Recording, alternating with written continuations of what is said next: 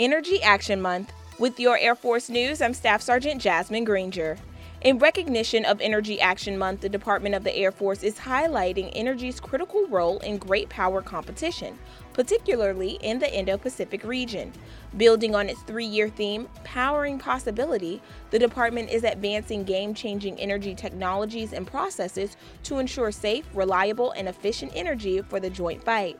This also bolsters the department's ability to deter adversaries and, if needed, fly, fight, and win. Dr. Ravi Chaudhary, Assistant Secretary of the Air Force for Energy, Installation, and Environment, emphasizes the importance of energy competition, saying energy will be the margin of victory in near peer conflict. Whether it's operational or installation energy, the U.S. must work to advance innovation and re optimize to set pace in this arena. That's today's Air Force News.